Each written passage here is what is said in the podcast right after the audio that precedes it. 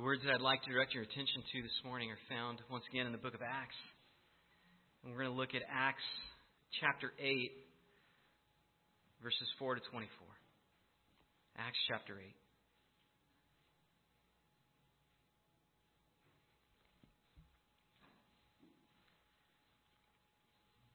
Beginning in verse 4. Therefore, those who had been scattered went about preaching the word. Philip went down to the city of Samaria and began proclaiming Christ to them. The crowds with one accord were giving attention to what was said by Philip as they heard and saw the signs which he was performing. For in the case of many who had unclean spirits, they were coming out of them, shouting with a loud voice, and many who had been paralyzed and lame were healed. So there was much rejoicing in that city. Now there was a man named Simon, who formerly was practicing magic in the city and astonishing the people of Samaria, claiming to be someone great. And they all, from smallest to greatest, were giving attention to him, saying, This man is what is called the great power of God. And they were giving him attention because he had for a long time astonished them with his magic arts. But when they believed Philip preaching the good news about the kingdom of God in the name of Jesus Christ, they were being baptized men and women alike. Even Simon himself believed. And after being baptized, he continued on with Philip. And as he observed signs and great miracles taking place, he was constantly amazed. Now, when the apostles in Jerusalem heard that Samaria had received the word of God, they sent them Peter and John, who came down and prayed for them, that they might receive the Holy Spirit. For he had not yet fallen upon any of them. They had simply been baptized in the name of the Lord Jesus. Then they began laying hand, their hands on them, and they were receiving the Holy Spirit. Now, when Simon saw that the Spirit was bestowed through the laying on of the apostles' hands, he offered them money, saying, Give this authority to me as well, so that everyone on whom I lay my hands may receive the Holy Spirit. But Peter said to him, May your silver perish with you, because you thought you could obtain the gift of God with money. You have no part or portion in this matter, for your heart is not right before God. Therefore, repent of this wickedness of yours, and pray the Lord that, if possible, the intention of your heart may be forgiven you. For I see that you are in the gall of bitterness and in the bondage of iniquity. But Simon answered and said, Pray to the Lord for me yourselves, so that nothing of what you have said may come upon me. Please pray with me. Lord, we thank you for the honesty of your word. Again, it verifies its trustworthiness. Lord, we thank you that you, you, you talk about both the good and the bad. Lord, even the, the, the, the difficult things faced by the apostles in Samaria with the request of Simon. Lord, we want to we want to ask that you would give us wisdom, give us understanding of your word, that we might not follow in the folly of Simon, but Lord, follow in the faithfulness of men like Philip, who with boldness and faithfulness brought your word to others and saw many get saved. Lord, for that to happen again, we need grace. We know that, that change only comes by you working within us. And we want to be changed. That's why we're here. So we pray that you would work through your word to transform us, to be the people that you've designed us to be. We pray these things in Christ's name. Amen. You might recall from uh, the overview that I gave over the book of Acts that began this series that the book is actually structured around the theme of the Word of God and its spreading as it spreads from Jerusalem to the apostles, from Judea and Samaria through the deacons and others, as we're seeing right now in, in the book. And it, the word increases into Asia Minor in, in Greece through the Apostle Paul from chapters 13 through 19. And then the, the final section highlights how the word increases despite persecution, and that's chapters 19 through 28. Acts demonstrates essentially what was proclaimed through the prophet Isaiah when he said, So shall my word be that goes out from my mouth. It shall not return to me empty, but shall accomplish that for which I purpose it, and shall succeed in the thing for which I sent it. And really, up through chapter 8, we have seen how the Word of God has continued to spread, particularly in Jerusalem. But as it spread, so did persecution. In particular, we saw the execution of the deacon Stephen. And after Stephen died, the apostles scattered.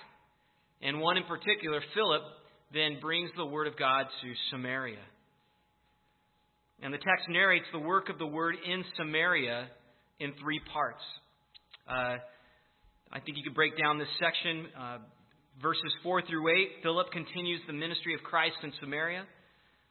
Verses 9 through 13, the Samaritans turn from Simon to Christ.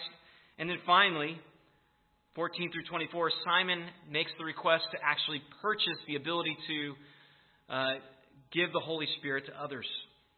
Let's look first of all at that first point, verses 4 through 8. Philip continues the ministry of Christ in Samaria. Again, it says in verse 4 that those who had been scattered went about preaching the word. They were scattered, of course, because of the persecution that uh, Saul of Tarsus lashed out against the church. And then it highlights particularly the ministry of Philip in verse 5 amongst the Samaritans. Now, this isn't referring to the Apostle Philip, and we know that for a few reasons. First of all, uh, the, the last Philip that was mentioned in the book was Philip the deacon. That was in Acts 6. Um, no other Philip, Philip the Apostle, isn't mentioned at all in the book of Acts. The apostles in general are. Um, Luke also um, says that the apostles, which would include Philip the Apostle, stayed in Jerusalem while all the other Christians scattered. And thirdly, uh, Philip mentions in this chapter, the Philip, the Philip mentioned in this chapter, doesn't have the authority of the apostles because he they need to call the apostles to come themselves in order to uh, lay hands on the believers there so that they might receive the Holy Spirit. Philip himself wasn't able to do that. The apostles needed to do that. So this is referring to the same Philip mentioned alongside Stephen and others in Acts 6 who were appointed to be deacons in the church. And the point here in verses 4 through 8 is that even though Philip was not an apostle, he was just a deacon, he, like Stephen, who was also a deacon, continued to spread the work of Christ and the apostles into Samaria. And that's highlighted by the kind of ministry they performed. They preached, just like Christ. But not only did they preach, they cast out demons and they healed the lame and even the paralyzed. The same ministries that Christ and the apostles did. So even though Stephen and Philip um, weren't apostles, they still had the power of the Holy Spirit within them, which is what made their ministry so effective. Now, this doesn't necessarily mean that every person who possesses the Holy Spirit also, therefore, has the power to cast out demons any more than they have the power to heal the lame and heal the paralyzed. Could God supernaturally use somebody to do that? I suppose. But that would not be what is expected. But I do believe we are supposed to see in this a clear succession of spiritual authority. Right? Christ specifically gave the apostles first, the 12, the Holy Spirit. And also with that great power and spiritual authority. And then they laid hands on the deacons, giving them great power and spiritual authority. And that was manifested in their ministry. And Yet they still did not possess the authority of the apostles. They needed still apostolic oversight in the giving of the Holy Spirit. And in the early church, the apostles served very similar to how the Word of God serves us today in the church. It's, it was through the apostles that the church was able to know what God's will was. They, they had not yet had the New Testament produced. They had the Old Testament, and they could interpret that and teach that, but the New Testament was still progressively developing. and would throughout the first century. And before it was finished, they looked to the apostles as authorities to everything Jesus said and taught. For instance, uh, Ephesians 4:11 says, "There was a planned succession of authority. Christ gave first apostles, the prophets, then evangelists, and then shepherds and teachers." Right? Philip in Acts 8 is serving as an evangelist, bringing the word of God to a new people group. Then the apostles came in and authenticated his ministry, demonstrating this truly is a ministry of Christ, of the Holy Spirit. And as the church grew, it would continue to look to prophets and to the apostles to give guidance to know how they should function, to know the will of God. And in time, as the Word of God became more and more established through the development of the New Testament, pastors and teachers would be ordained, and they would be trained to teach both the Old Testament and the New Testament. And with the completion of the New Testament, the role of prophets and apostles was no longer necessary, for each person could just look to the Word of God to have absolute confidence in what God's will was. But here the early church is just starting. And so the affirmation of the apostles was critical to affirm that what was what Philip was doing was truly a ministry of Jesus Christ. He wasn't just doing his own thing. And they affirmed that. This brings us to verse 9 through 13, where the Samaritans, in hearing Philip's preaching of the gospel, turn from, from uh, Simon, who was a leader in the community, to Christ. So the, the section describes the response of the Samaritans to hearing the word of God. And in particular, it focuses on a man named Simon, who was a magician. And he had previously amazed people throughout Samaria with his ability to perform miracles, so to speak, through magic. So much so that they called him the great power of God. And he loved that. For actually, it says he himself claimed to be someone great in verse 9. And so Simon had used his magic in order to make a name for himself, to, to build respect, to build admiration. And he was recognized in Samaria really as nothing less than a demigod. However, when the people hear Philip preaching, they hear the good news that, that God has provided salvation through faith in Christ, freedom from sin. They turn from Simon and they embrace Christ and they're baptized. In fact, it says even Simon himself was baptized when he believed in verse 13. So their baptism being just a sign that they believed, confirming they want to follow Christ. This brings us to verse 14. When Simon asked to purchase the power of the Holy Spirit says that because the Samaritans had received the word of God, the apostles then recognized they should go because they need to uh, uh, give the Holy Spirit to these, these new believers in Samaria. And this was a privilege that was given again exclusively to the apostles in the early church. And the reason for this was the Lord needed to identify that they were the authorities. Even though all could receive the Holy Spirit, the Lord needed to show that the apostles were the true authorities within the church now that Christ had ascended into heaven. A true believer not only needed to believe the gospel and be baptized, but they needed to continue in the official teachings of the apostles. Right? In Matthew 28 20, Jesus, when he sent the apostles out, he said, Go into all the world preaching the gospel, right? Baptizing people Right? That, that was how they responded to the gospel. And teaching them to observe all that I commanded you. Preaching the gospel, receiving the gospel, and being baptized wasn't enough. They needed to continue in the teaching of the apostles. And that's, of course, what we see earlier in Acts. When the church gathered together, they devoted themselves to the apostles' teaching. Acts 2.42. And so, since these new believers needed the apostles themselves to enable them to receive the Holy Spirit, it demonstrated that they were submitting themselves under the apostles' authority. So, this emphasizes the importance of following the leadership of the apostles. The text then tells us in verses 18 through 19 that Simon was impressed by this. He was particularly impressed by the, the apostles' authority. The Holy Spirit could only be given through them, and therefore he wanted that authority for himself. So he makes this abominable request in verse 18. Now, when Simon saw that the Spirit was bestowed through the laying on of the apostles' hands, he offered them money, saying, Give this authority to me as well, so that everyone on whom I lay my hands may receive the Holy Spirit. Now, this request, uh, this request, uh, what Simon was asking for was, was authority that could be bought. And this is what the, the medieval church called the practice of simony. It derives its name from Simon's request here in verse 18. It refers to the, the buying and selling of church offices.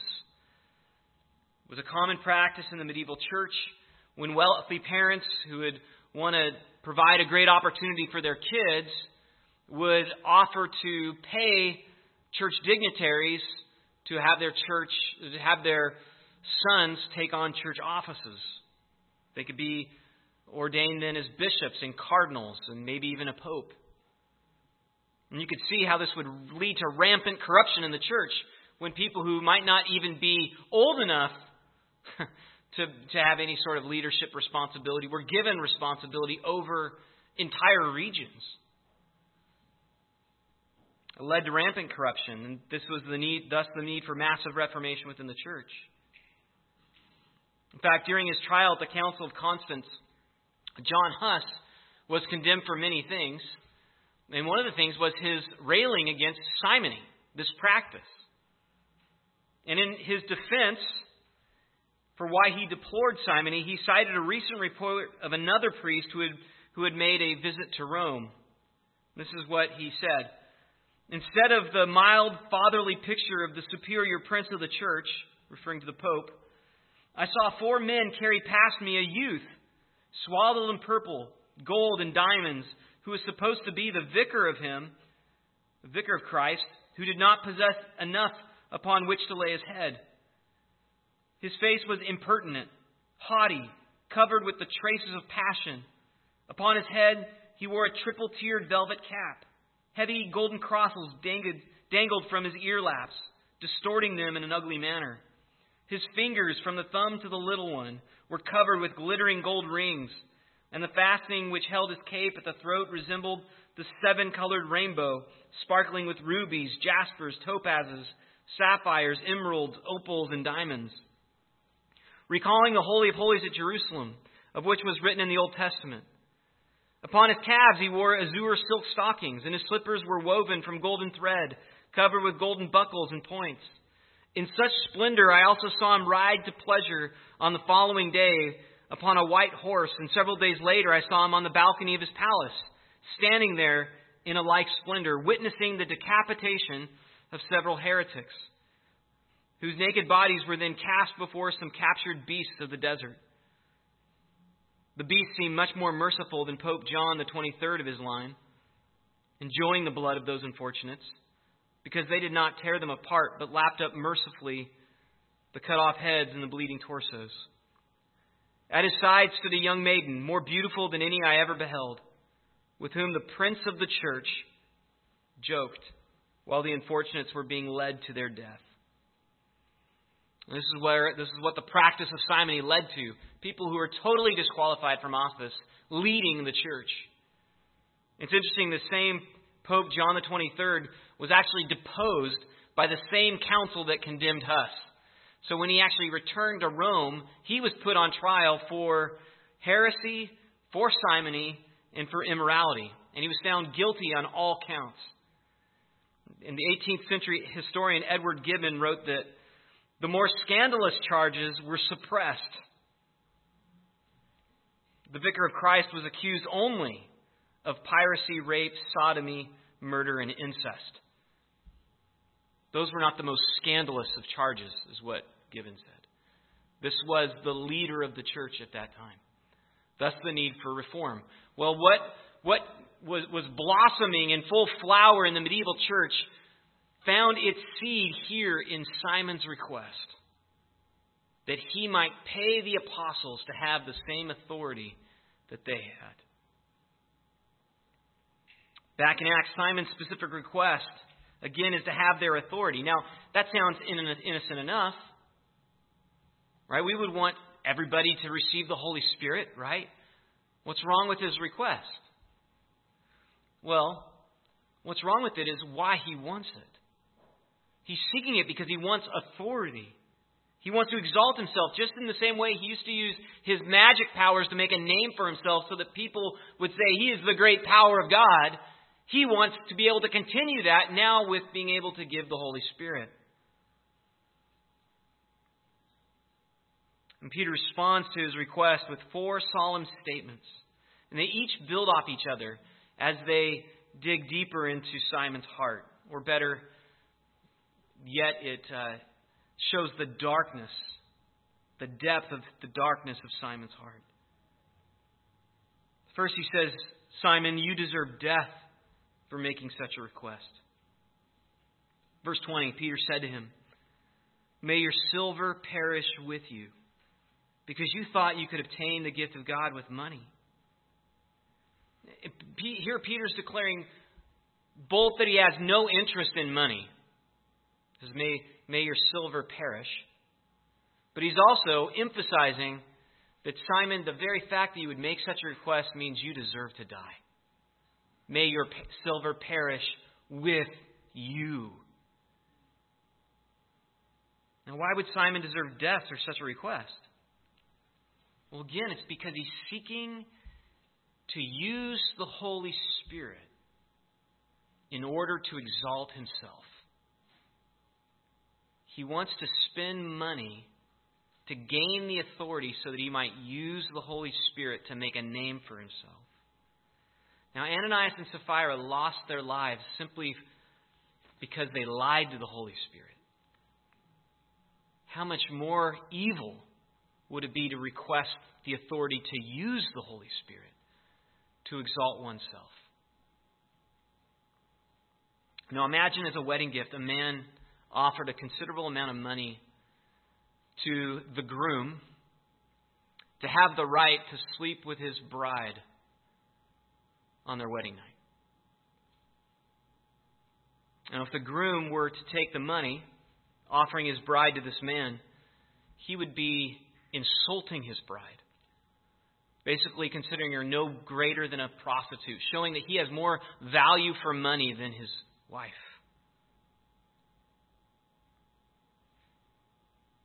And the mere offer, again, is, is insulting.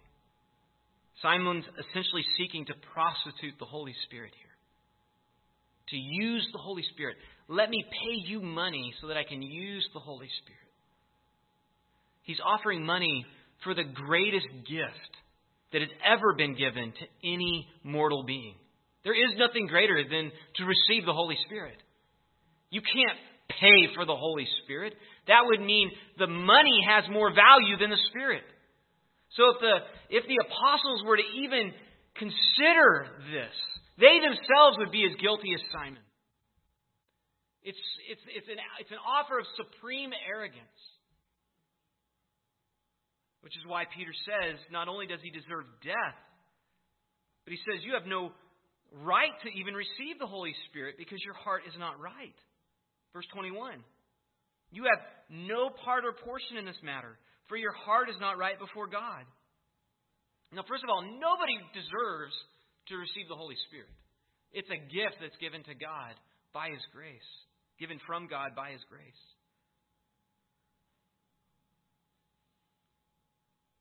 But Simon actually disqualifies himself from receiving the Spirit's ministry. And he says, because his heart's not right before God. And, and Peter knows this because the request shows the state of his heart. Right? Jesus, Jesus said, out of the overflow of the heart, the mouth speaks. And this is why Solomon solemnly warned his son guard your heart with all diligence. Because out of your heart flow the well springs of life. If that well gets polluted by the filth of this world, by the love of money, lust of the flesh, lust of the eyes, the pride of life, if it gets corrupted, then all of your life will eventually become corrupted. What should lead to life will then bring out poison, which is what's happening. It's poison coming out of Simon's mouth, which is why Simon deserves to die. So Peter says, You must repent so that the intent of your heart might be forgiven you. Peter calls Simon to repent of his wickedness. Not, not, again, notice, not just because the obvious sin of making the request, but he get, digs deeper. He says that the intent of your heart might be forgiven. You need forgiveness not just for your words, not just for your outward sin, but you need forgiveness for your inward thoughts. Repentance, again, does not merely involve confession. It does not merely involve turning from outward sin that people see. In true repentance revolves changing the way you think about that sin, changing the, your desire for that sin. Repentance is, involves the whole person your will, your thinking, your affections. Our thoughts and affections that led to that outward sin, that's what needs to be put to death. And I think often in the church, this is where, where people get stunted. Is they get convicted of their sin, but because of self pity, they just they, they, instead of repenting from their sin, that they just they, they they blame other people and they say, well, if my circumstances weren't so bad, then I wouldn't have sinned. If this person hadn't sinned against me, then I wouldn't have sinned. And they come up with lots of excuses, but they never actually change the root issue. Yes, circumstances do expose what's in our heart. And those circumstances, that might even be sin that exposes the sin in our heart. But we can't just we can't just excuse that sin and justify that sin. If it exposes sin in our heart, we have to repent from that sin in our heart. It's not good enough just to say, to make excuses. If it exposes sin, that's the sin each one of us has to repent from. Well, Simon therefore needs not just forgiveness for his words, but the intents of his heart. And likewise, we need to be more concerned, actually, about the intents of our heart than just the outward sin that people see. Because if all we're concerned about is what people see in our lives, then all we're doing is we're breeding hypocrisy. We're, we're acting outwardly in a manner that impresses people, maybe even gains respect, but inwardly we're harboring wickedness. And therefore we're hypocrites. Outward repentance only produces hypocrisy. And hiding wickedness encourages self worship. So Peter then gets to the heart of the matter in verse 23. He says, Your problem is that you're enslaved by sin. Verse 23 I, I see that you are in the gall of bitterness and in the bondage of iniquity. Now, now, the words that Peter uses here lead me to believe that Simon was, was clearly not a believer. As Jesus demonstrated in his parable of the wheat and the tares, it's often difficult to determine if someone's a genuine Christian or if they're just kind of going through the motions. Was Simon a true believer? Well, the state of Simon's soul, I think, is the most perplexing element in this text. Commentaries disagree on it, and that's because there's good reasons to believe that he was a believer, and there's good reason to believe that he wasn't. The strongest reason to believe that Simon was a genuine believer who was just caught up in his sin because he's a young believer is because the text says he believed. Verse 13 even Simon himself believed. And after be- being baptized, he continued with Philip. So he got baptized, but he continued. He wanted to learn, he wanted to grow.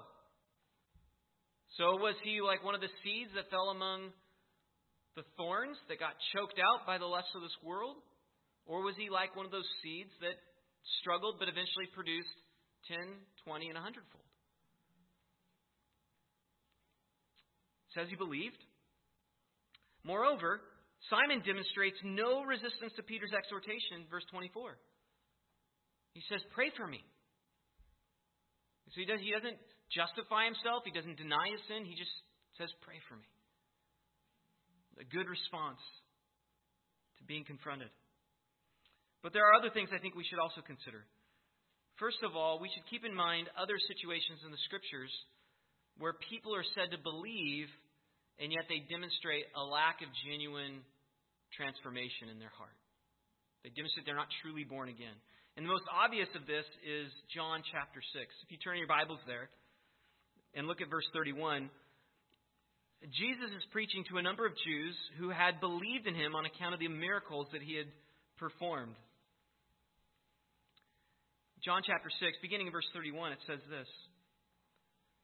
So Jesus said to the Jews who had believed him, these are the Jews who had believed him, if you, if you abide in my word, you are truly my disciples, and you will know the truth, and the truth will set you free. And they answered him, We are the offspring of Abraham, and have never been enslaved to anyone. How is it that you say you will become free?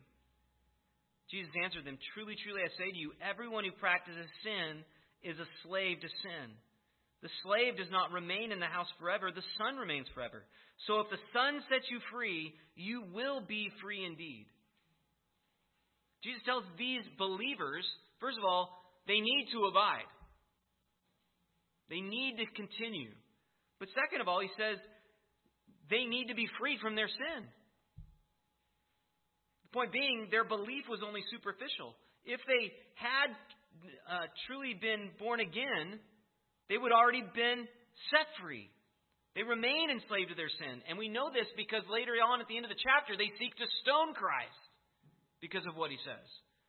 The whole point is that these are superficial believers. They're impressed by the miracles, they're impressed by the teaching, but there's no actual transformation. When Christ preaches that they need to submit to him and follow his teaching, abide in his word, they won't have anything of it.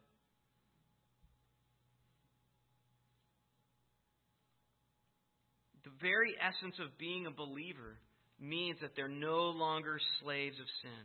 As Paul said in Romans chapter 6, we know that our old self was crucified with him in order that the body of sin might be brought to nothing, so that we would no longer be enslaved to sin. And then he says in verse 14 of chapter 6, For sin will have no dominion over you, since you are not under law, but under grace.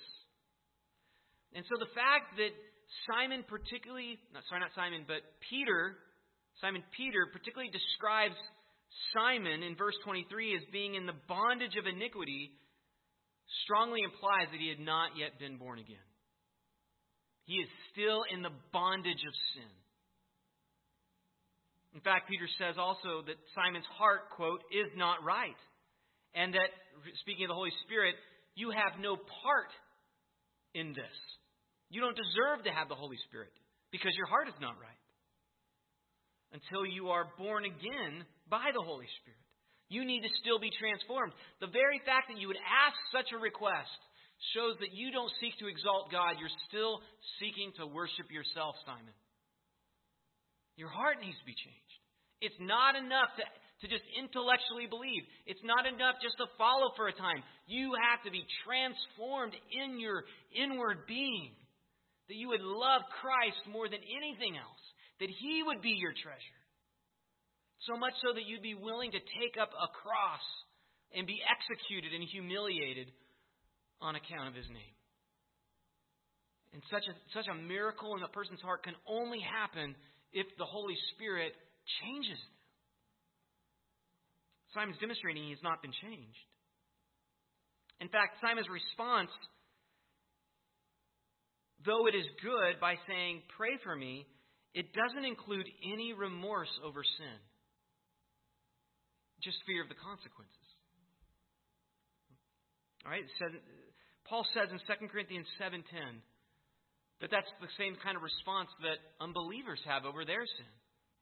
He says, "For godly grief produces a repentance that leads to salvation without regret, whereas worldly grief produces death." For see what earnestness this godly grief has produced in you. But also what eagerness to clear yourselves, what indignation, what fear, what longing, what zeal, what punishment. At every point you proved yourself innocent of the manner. Right? Simon's just expressing worldly grief. He's just grieving the circumstances. There's no real repentance. He's not grieved that he's offended the Holy Spirit. He's grieved that the consequences that he deserves might come upon him. And he says, Don't bring me the consequences. That's the opposite of how a believer responds to sin. A believer says, You're right. I fully deserve the consequences of my sin. In fact, I don't just deserve to die, I deserve to go to hell. They make no defense. They own their consequences. And that's why they're willing to do whatever it takes to bring about reconciliation with other people that they've offended. They, they, they admit that they deserve brokenness in their life, that they deserve death, that they deserve brokenness in their relationships on account of what they've done. They don't defend themselves, they admit that they're guilty. And they accept it. Even at the same time as they beg for mercy that, from God and from others that, that there might be forgiveness despite what they deserve. They're not just afraid of the consequences, they're grieved by the very nature of sin. They hate sin more than they hate sin's consequences. And Peter's warning that Simon is in the, the gall of bitterness is also very telling. The phrase he uses is actually drawn from the Old Testament in Deuteronomy chapter 29. In fact, go ahead and flip there. It's worth it to see it in context. Deuteronomy 29, verse 18.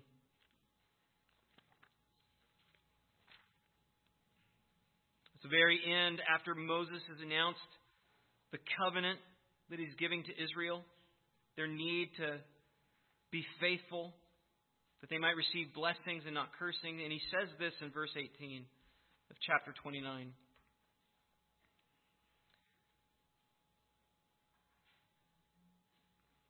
Beware lest there be any man or woman among you, or clan or tribe, whose heart is turning away today from Yahweh our God to go and serve the gods of those nations.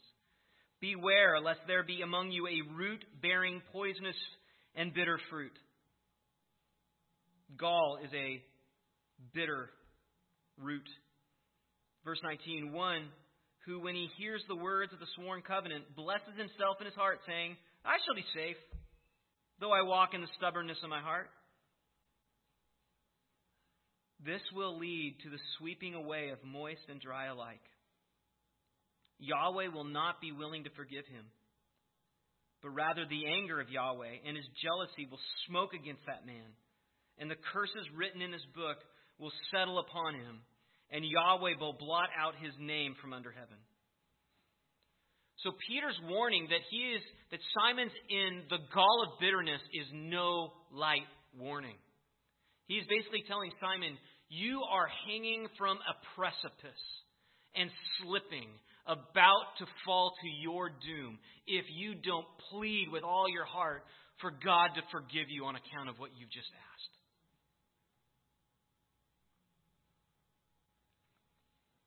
As Jesus warned in the parable of the wheat and the tares, the church also has included such people who think they're saved, but they've never actually experienced genuine salvation. They, they merely grieve the consequences of their sin. They merely want to, to, to, lead a better life. They want God to bless them. They want life to be easier, but, they but they don't really desire to repent from their sin and to live wholeheartedly for Christ. So their repentance is just superficial. And this concern is what prompted the author of Hebrews to write this at the close of his sermon to them. Hebrews 12, verse 15. He says, See to it that no one comes short of the grace of God, that no one be like a bitter root springing up and causing trouble. And through him many become defiled. And see to it that no one becomes an immoral or godless person like Esau, who sold his own birthright for a single meal. For you know that later, when he wanted to inherit the blessing, he was rejected. For he found no opportunity for repentance although he sought the blessing with tears. Point is, it was too late. And Peter doesn't know for Simon, is it too late? And that's why the author of Hebrews pleads make sure it's not too late because there is a point where it will be too late. If you continue in the stubbornness of your heart to just be content to be a hypocrite, to just be content to look like a Christian, but you don't actually want to obey God from your heart, over time you might become so hardened that it will be too late, and you, like Esau, might want one day to seek repentance, and it won't be given to you. And so, in obedience, even to what the author of Hebrews says, I have to ask everyone here, both young and old alike, whether you're 10 years old or 80 years old, have you truly been born again? Have you truly had your heart changed? Do you hate your sin or do you just hate the consequences? Is your faith merely intellectual? Or is it internal? Do you own your guilt and embrace that you deserve to bear all the consequences of your sin? Or do you still think that God owes you something? Do you deserve something from God? Another way of asking it is God your supreme joy? Do you love Him more than anything else? So much so that you wouldn't let anything stand between you and your Savior? Or do you just see Him as a means to getting what you actually want, what actually brings you joy. Is He your joy or just a means to joy? Are you ready right now to repent? Right now to, to believe, to put away from you all known sin? Or would you prefer just to, to remain in the gall of bitterness and in the bondage of iniquity.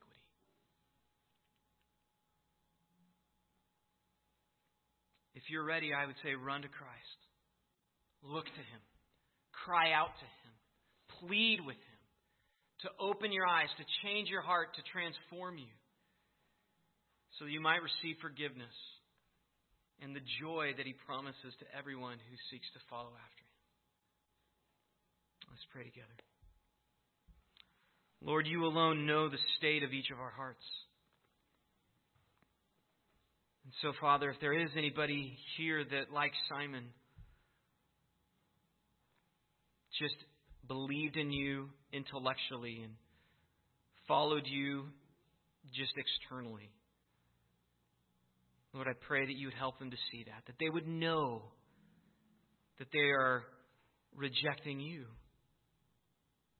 and using you rather than worshiping you. And that you would help them to see what they're holding, what's holding them back, and what what actually is what they're being prevented from. That they would they would see all that you offer, all the joy, all the forgiveness, all the peace. They would know your great love for them. So much so that you sent your Son, even though they are your enemies, that they might be reconciled to you. And that knowing your love, Lord, they would flee to you.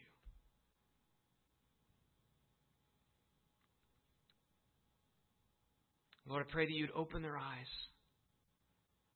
pour out your grace upon their heart that they might know your peace. We pray these things in Jesus' name. Amen.